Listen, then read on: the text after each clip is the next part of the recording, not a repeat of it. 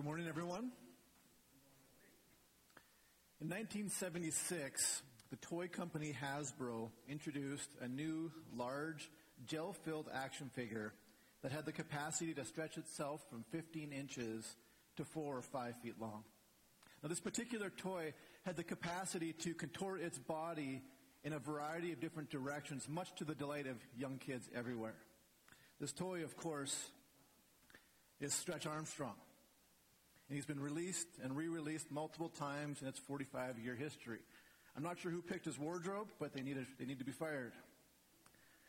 I remember getting one of these, though, as a child. And my younger brother and I, we eventually stretched it so far to, the, to its breaking point, and the gel oozed out of its body as we stretched it. Now, as a child, I was completely unaware of the level of symbolism that stretch carries to real life. Where it feels like at times life just stretches us and pulls us in different directions, and at times we feel like we've been tied up in knots and almost stretched to our breaking points. Unlike stretch, though, where his shape returns once the pressure is off and everything returns back to normal, life isn't always like that for us. Where normal doesn't seem attainable as we are being stretched. For many of us, the struggle is very real, isn't it? Where life is anything but normal, and we feel stretched to our breaking points. Now, initially, I was planning on preaching this particular sermon next Sunday. But after I preached last week's sermon and, and we, we explored the question, what happens when bad things happen? It struck me that as much as God is with us in the bad things and we put on His righteousness and we can be comforted by the presence of Jesus in our lives when the bad things happen in our lives, there's also the other side of the coin. There's also, the, there's also an appropriate, necessary time to reflect on the situations that stretch us emotionally, physically, and, and spiritually. Where on one side of the coin, we can find strength in, in Jesus when the bad things happen. But yet on the other side of the coin, there's pain and hurt that happens when the bad things happen in our lives. And it's appropriate for us to recognize both. And we see examples of this in Scripture where even though, even though our prayers may not accurately describe the truth, it's still necessary and appropriate for us to communicate those things to God. And it's in the reality of grief and sorrow that the truth of our hurt and brokenness and the truth that our feelings are a very real response to the suffering we experience when the bad things happen to us. And this is where we find Job in chapter 3, verses 3 through 26, where we see in this entire chapter this deep emotional expression of grief and pain. We see Job questioning and calling out to God, where, and, and I believe we are now invited into that as well when we experience our own suffering too. So this, I was trying to figure out a way to kind of pick and choose how we could identify uh, portions of Job's, uh, Job's prayer here, but I, I was unable to. So we're going to read the whole thing. This is Job chapter 3, verses 3 through 26. May the day on which I was to be born perish, as well as the night which said, A boy is conceived. May that day be darkness. May God above not care for it, nor light shine on it. May darkness and black gloom claim it. May a cloud settle on it. May the blackness of the day terrify it. As for that night, may darkness seize it. May it not rejoice among the days of the year. May it not come into the number of the months. Behold, may that night be barren. May no joyful shout enter it.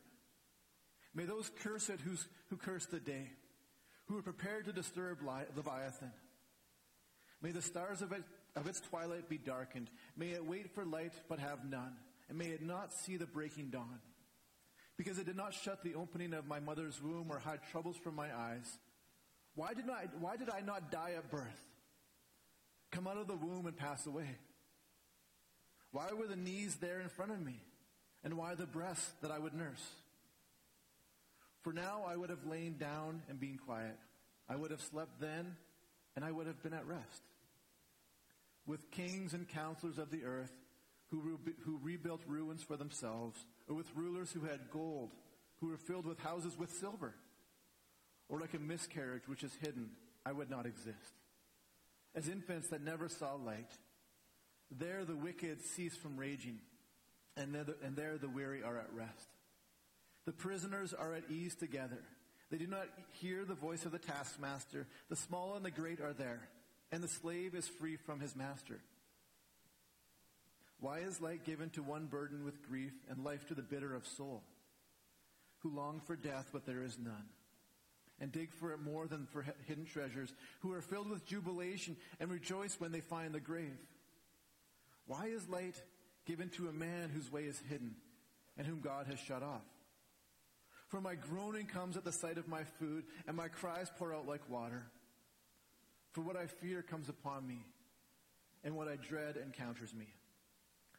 I am not at ease, nor am I quiet, and I am not at rest, but turmoil comes the word of the Lord. what a dark picture that Job has just painted here. And suffering has this way of drawing out the deepest of emotions, the deepest of feelings, and this honest opinions about life and ourselves and others, and especially God. Where we often are forced to reconcile what we believe about truth in God with the experiences that we face in our lives. And this is where we find Job in chapter 3, where he's in this situation. He's experienced economic devastation. All 10 of his kids have been killed. He's covered in painful sores from his head to his toes. And he's surrounded by his three friends and his wife, who I'm sure he hoped would be sources of comfort for him, but instead do nothing but heap shame and guilt on him in the midst of his suffering. Now, for many of us, we would say, oh, I've never experienced that sort of suffering that Job has experienced. And I think we'd all be grateful for that. Now, admittedly, as I was, I was telling Jason this morning that, that this, there, there's some sermons that kind of just write themselves. They just kind of come out and it just, and uh, it's just something just, they just are very natural. This was not one of those sermons. Um, I was, I, as, as I think about my own degree of suffering, I would say it's been fairly minimal. And so for me to communicate a message on suffering, to communicate a message on lament, I would say my experience has been pretty low. Yet I know that for many of you, that there's a, that's a very real thing. And yet for others, that's not.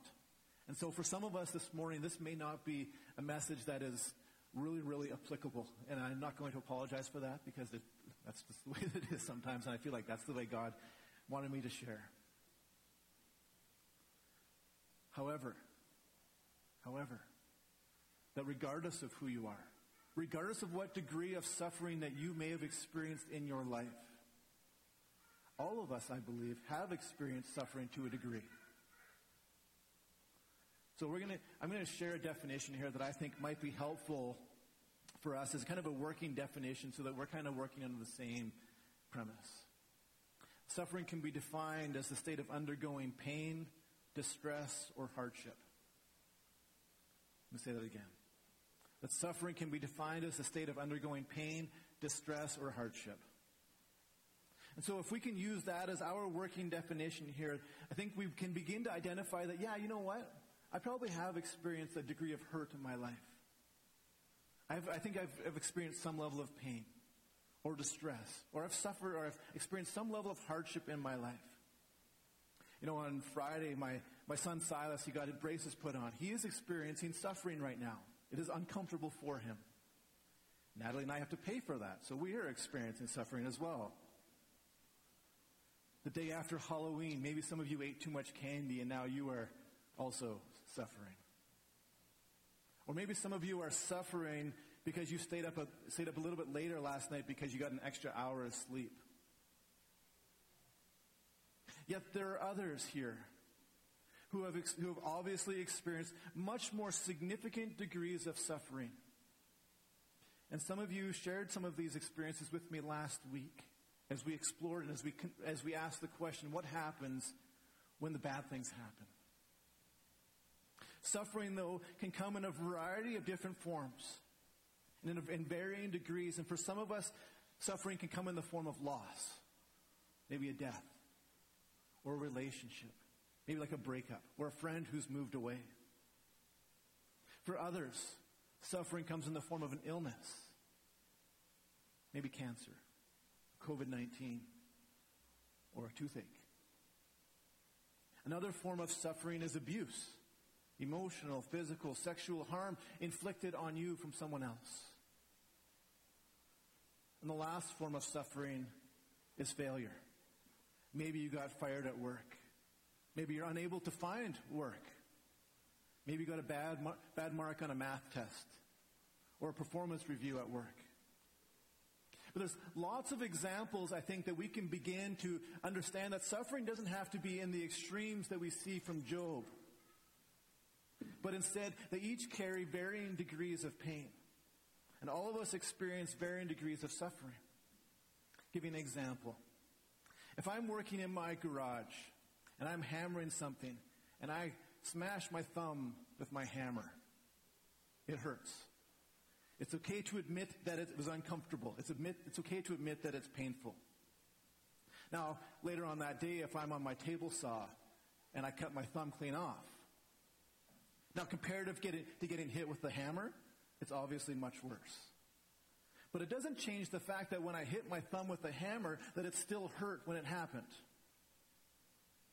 So it's important that in this time that we, we begin to validate our own hurt and suffering, regardless of whether it has fit the extremes of other people. That we, that we begin to remove the comparison, the, the comparison of other people and begin to acknowledge that we have all experienced suffering in one form or another. The challenge that most of us have, though, is that probably can't relate to the intense degree of suffering that we read about in Scripture. I've never been through some of the intense suffering that some of you have experienced either. But that doesn't mean that your suffering or my suffering is less valid either. It doesn't serve anyone any, any benefit for us to minimize our own suffering, to minimize our own pain and hurt by comparing ourselves and invalidating our experiences.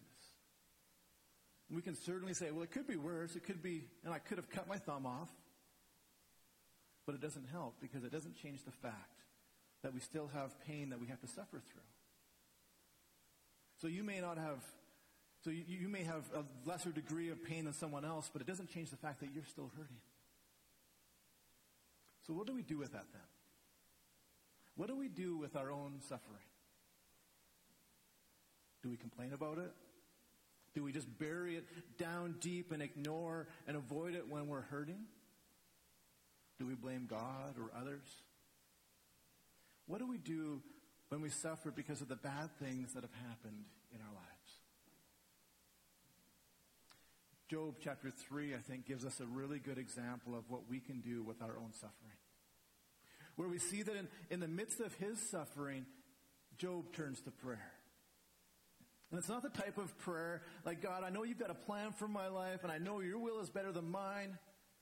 It's not a prayer like, Your will be done on earth as it is in heaven. It's not a song of worship like some of the songs we sang this morning. But instead, he prays this really uncomfortable prayer.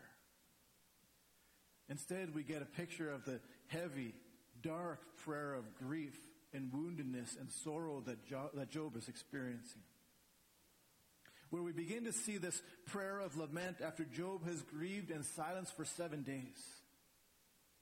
Where we see that lament is an expression of honest emotion to God when life doesn't go as we planned. Lament is an honest expression of emotions to God when life doesn't go as planned. Lament is the language that God gives to us to talk to Him in the middle of our suffering. Let me say that again. The lament is the language that God gives to us to talk to Him in the midst of our suffering. And we see this throughout the book of Psalms, actually, where a third of the Psalms are lament Psalms. We, we get an idea of the psalmist is complaining about his own thoughts and actions. He's complaining about the actions of others. And we see that in some of the lament psalms that there's expressions of frustration even directed towards God as well.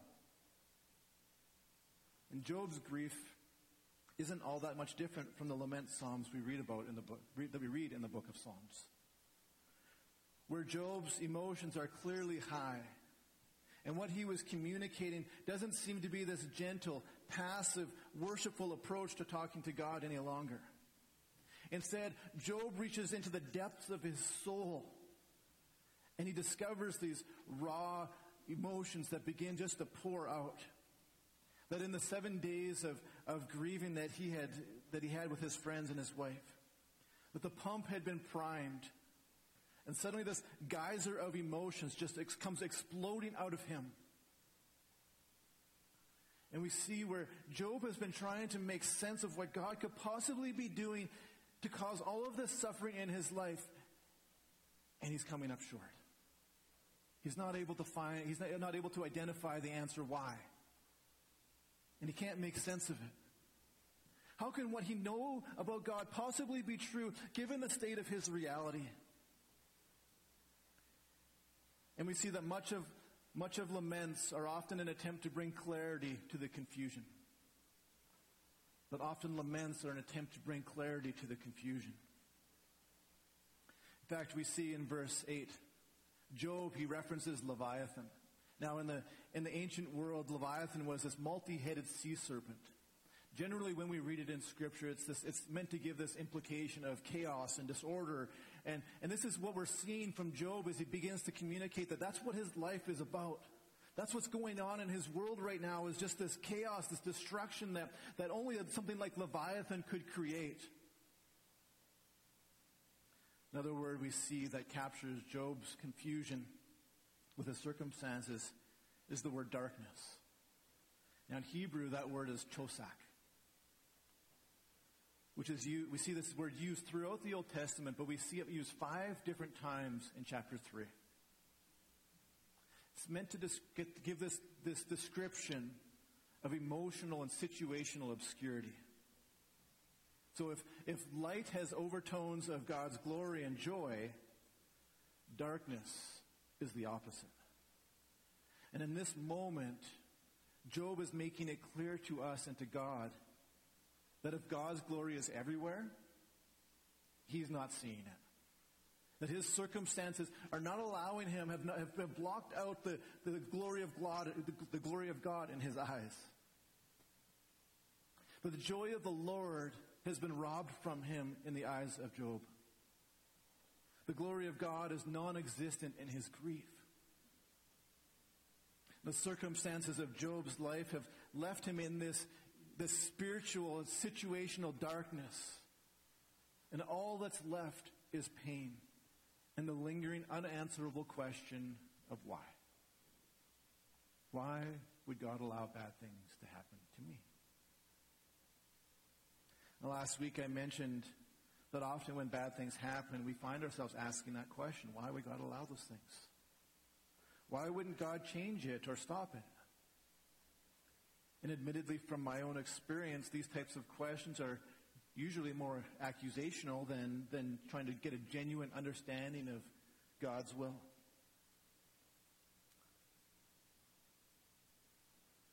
These why questions, when we ask in the midst of suffering, are generally our first response to a heart that's in pain.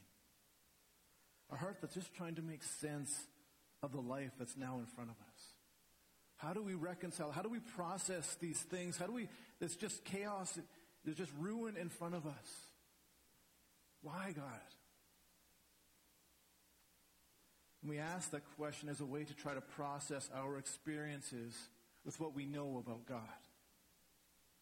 In Job chapter 3, verses 3 through 10, Job begins to, he just starts his lament by just beginning to identify the hurt that's inside of him. And he concludes that it would have been better off if he hadn't been born at all. That's, that's the end result. That's, after his answer to the why question, he concludes, you know what? It's just better that I was dead. That's a significant prayer of brokenness. When you wish that you had never been born. And it gives us the idea of a type of hurt that Job is going through in that moment. And then he uses the remaining two thirds of his prayer to, to begin to ask the why questions as a reflection of his hurting heart. As he identifies his own suffering, he begins to bring his accusations and his questions and his confusion to God. And this is what he says. Verses 23 to 26. I'm going to read it from the message version because I think in this, transla- in this translation it gives a, a really profound picture here. Why does God bother giving light to the miserable? Why bother keeping bitter people alive? Those who want in the worst way to die and can't. Who can't imagine anything better than death. Who count the day of their death and burial the happiest day of their life. What's the point of life when it doesn't make sense? When God blocks all the roads to meaning? That's a hurting heart. There's nothing pleasant about this dialogue with God here. There's nothing gentle or flowery or poetic about it. It's raw, heartfelt, brutal accusations towards God. It's uncomfortable. Essentially, Job has placed the blame of his circumstances squarely at the feet of God and said, If I hadn't been born, if you hadn't brought me into this world, God, I wouldn't be experiencing this pain that I'm experiencing right now. It is all on you. Now, remember just a week earlier when Job's wife said, just curse God and die? And in verse 10, he says, Shall we actually accept good from God, but not accept adversity? Something has changed in Job, clearly. Here we see that Job has now given up on the pleasantries about God. He's given up on the platitudes. Instead, he prays this prayer that's heavy with the burden of his suffering and loss and the spiritual darkness that he is feeling in that moment. Yet somehow, in the midst of this, we read that in all of this, Job did not sin in the midst of these accusations, in the midst of his anger towards God, in the midst of this seemingly irreverent prayer, God still honored Job and credited him as righteous. Somehow, Job's prayers pleased God. About a month ago, I was having a conversation with my oldest daughter, Abigail. I've asked for her permission to tell this story, by the way. But I was having a conversation with her, and, and she was just feeling really upset about a few different things that were going on and just experiencing a lot of uncertainty. And it was just like really bothersome and, and just, it was just really stressing her out.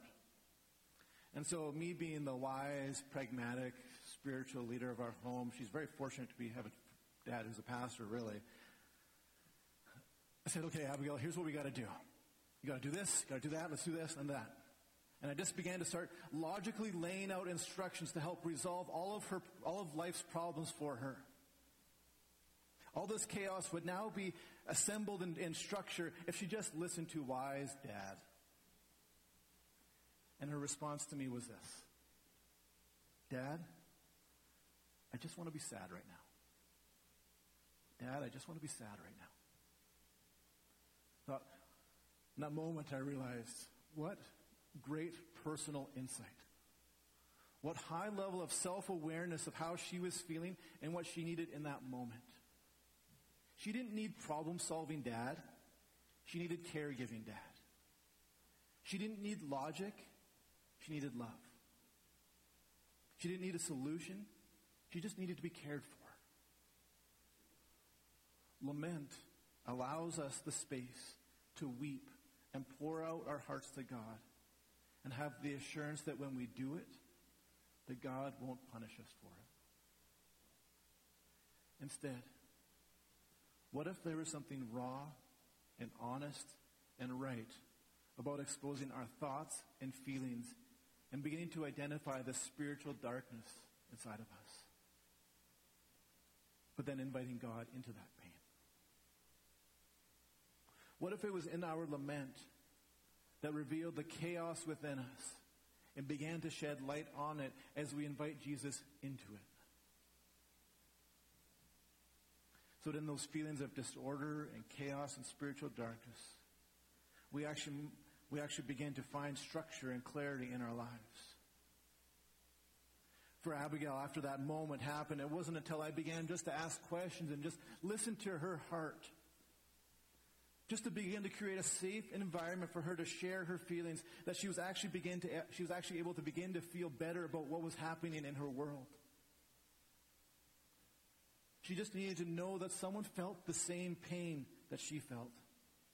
That someone felt the same suffering that she felt. Didn't change her circumstances at all. But it actually began to validate that what she was feeling,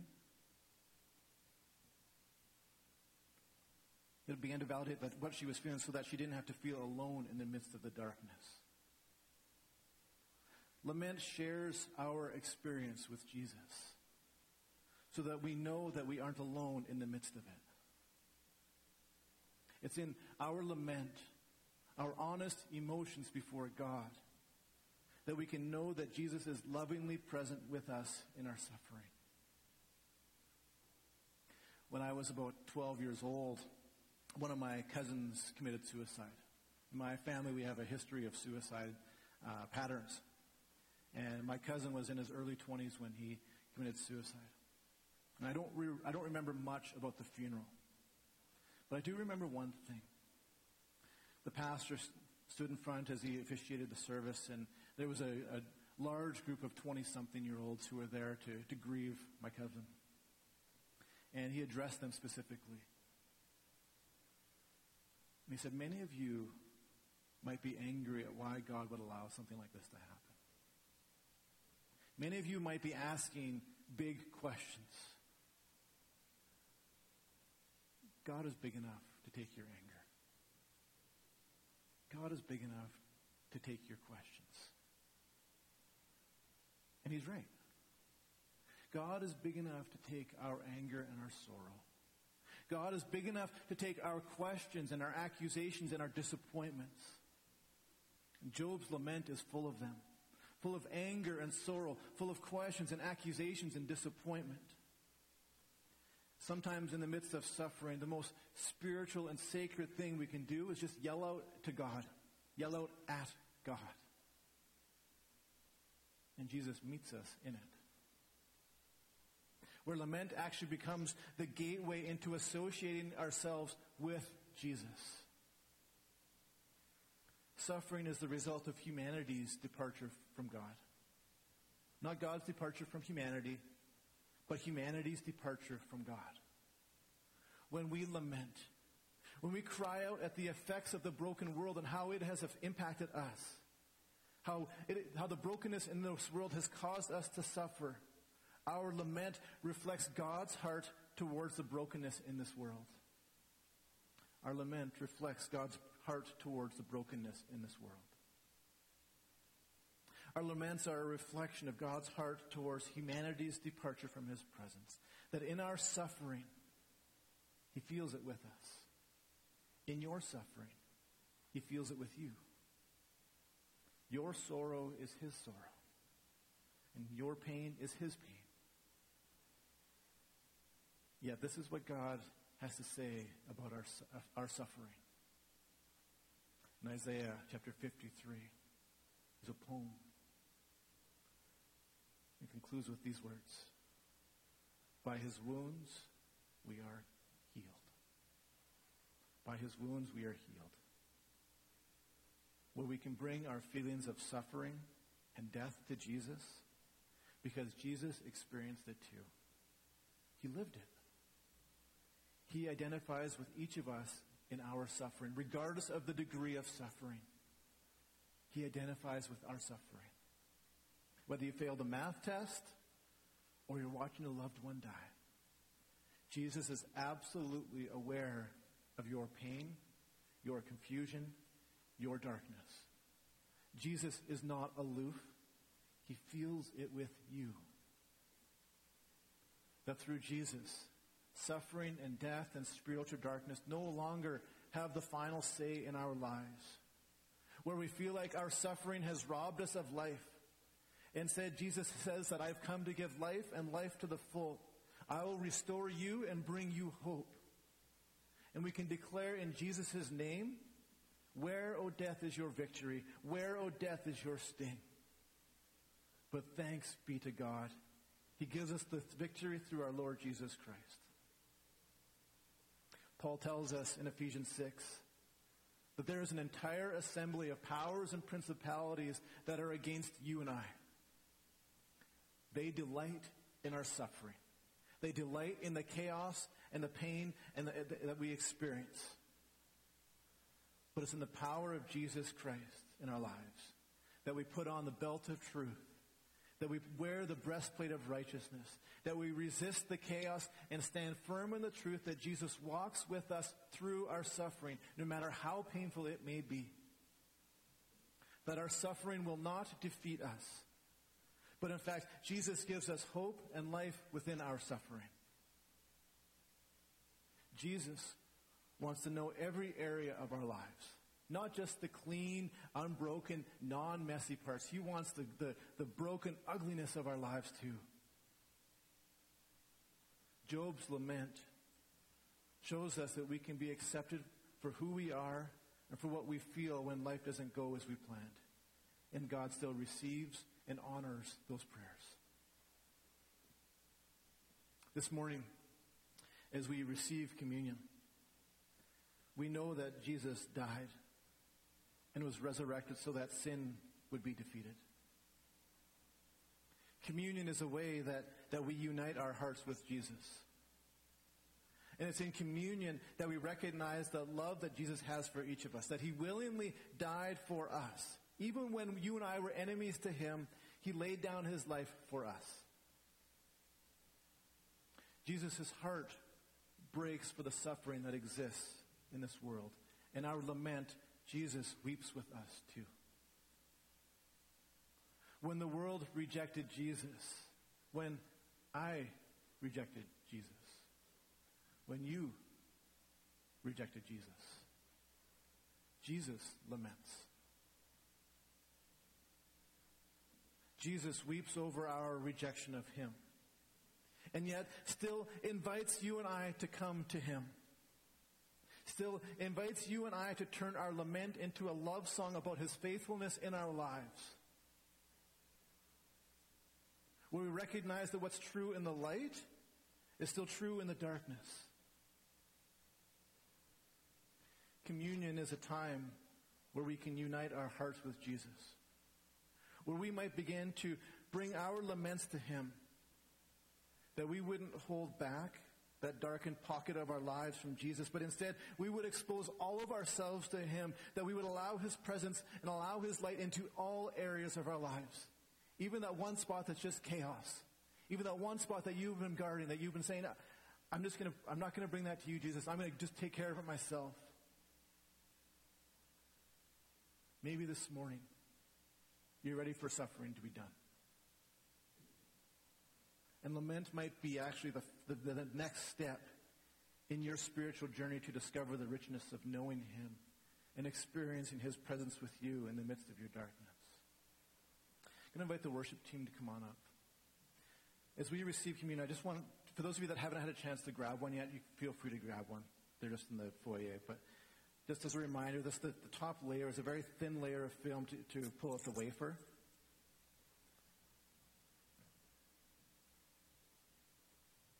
This morning, though, as we receive communion, take this time now to reflect. Have you given all areas of your life over to Jesus? All areas. Even that little corner where there's, there's a little bit of darkness there. Might need to get Jesus to shine his light in there. You know where it is.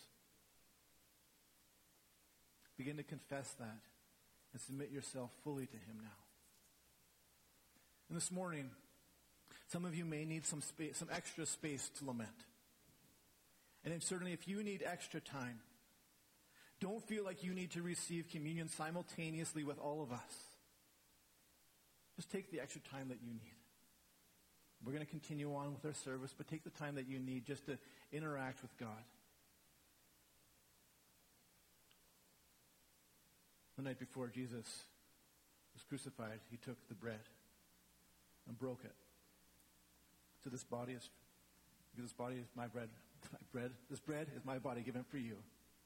Take and eat.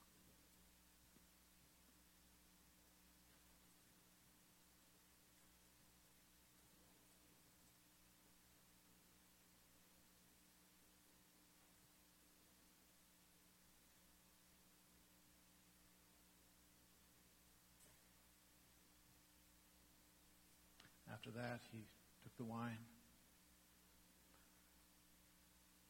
Said, This is new covenant in my blood. Take and drink.